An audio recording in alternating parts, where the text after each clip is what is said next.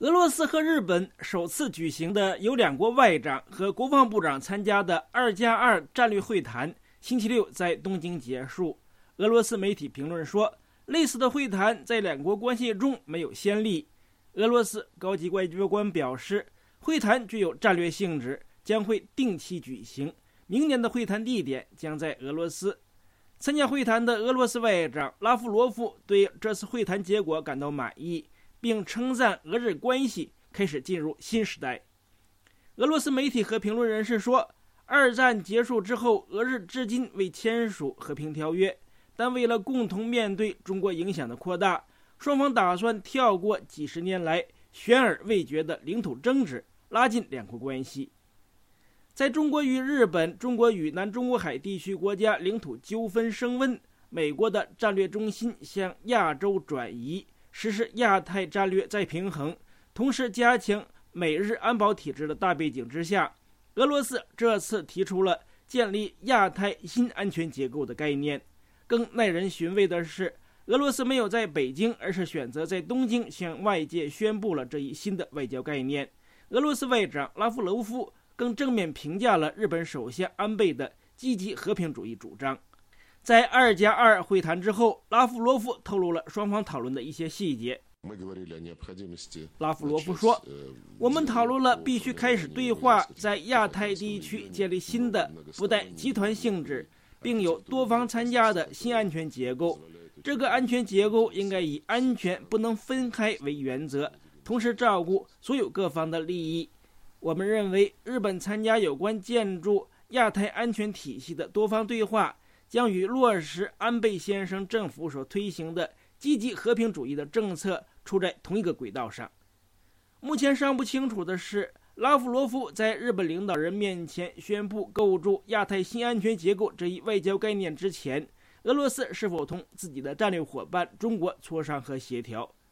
拉夫罗夫同样没有详细解释俄罗斯的亚太新安全结构具体的内容，但是他强调。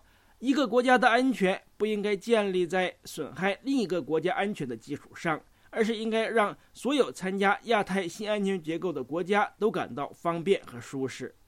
拉夫罗夫还特别指出，这次俄日二加二战略对话并不针对第三国。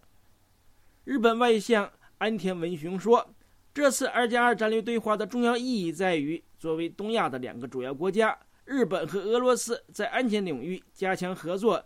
将能对这一地区的稳定与和平做出重要的贡献。俄罗斯国防部长绍伊古透露，包括俄日两军总参谋部在内的两国军方未来将会更多的接触和互动。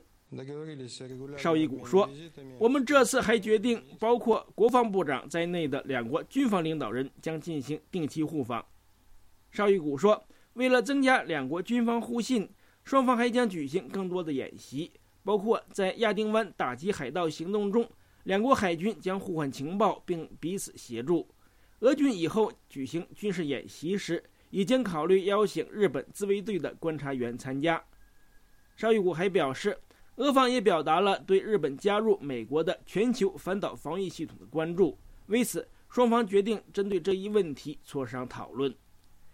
俄罗斯总统普京和日本首相安倍在今年四月的高峰会晤中决定了双方举行“二加二”战略会谈。俄罗斯外长拉夫罗夫说：“这一决定体现了两国领导人想鼓共互信，试图使双方关系具有战略伙伴关系的特点。”他说：“两国部长们的这次会晤说明，双方都在真心实意地推动俄日关系朝战略伙伴关系的方向前进。”俄罗斯总理梅德韦杰夫在担任总统时，曾在2010年访问过有争议的北方四岛，也就是俄罗斯称作的千岛群岛。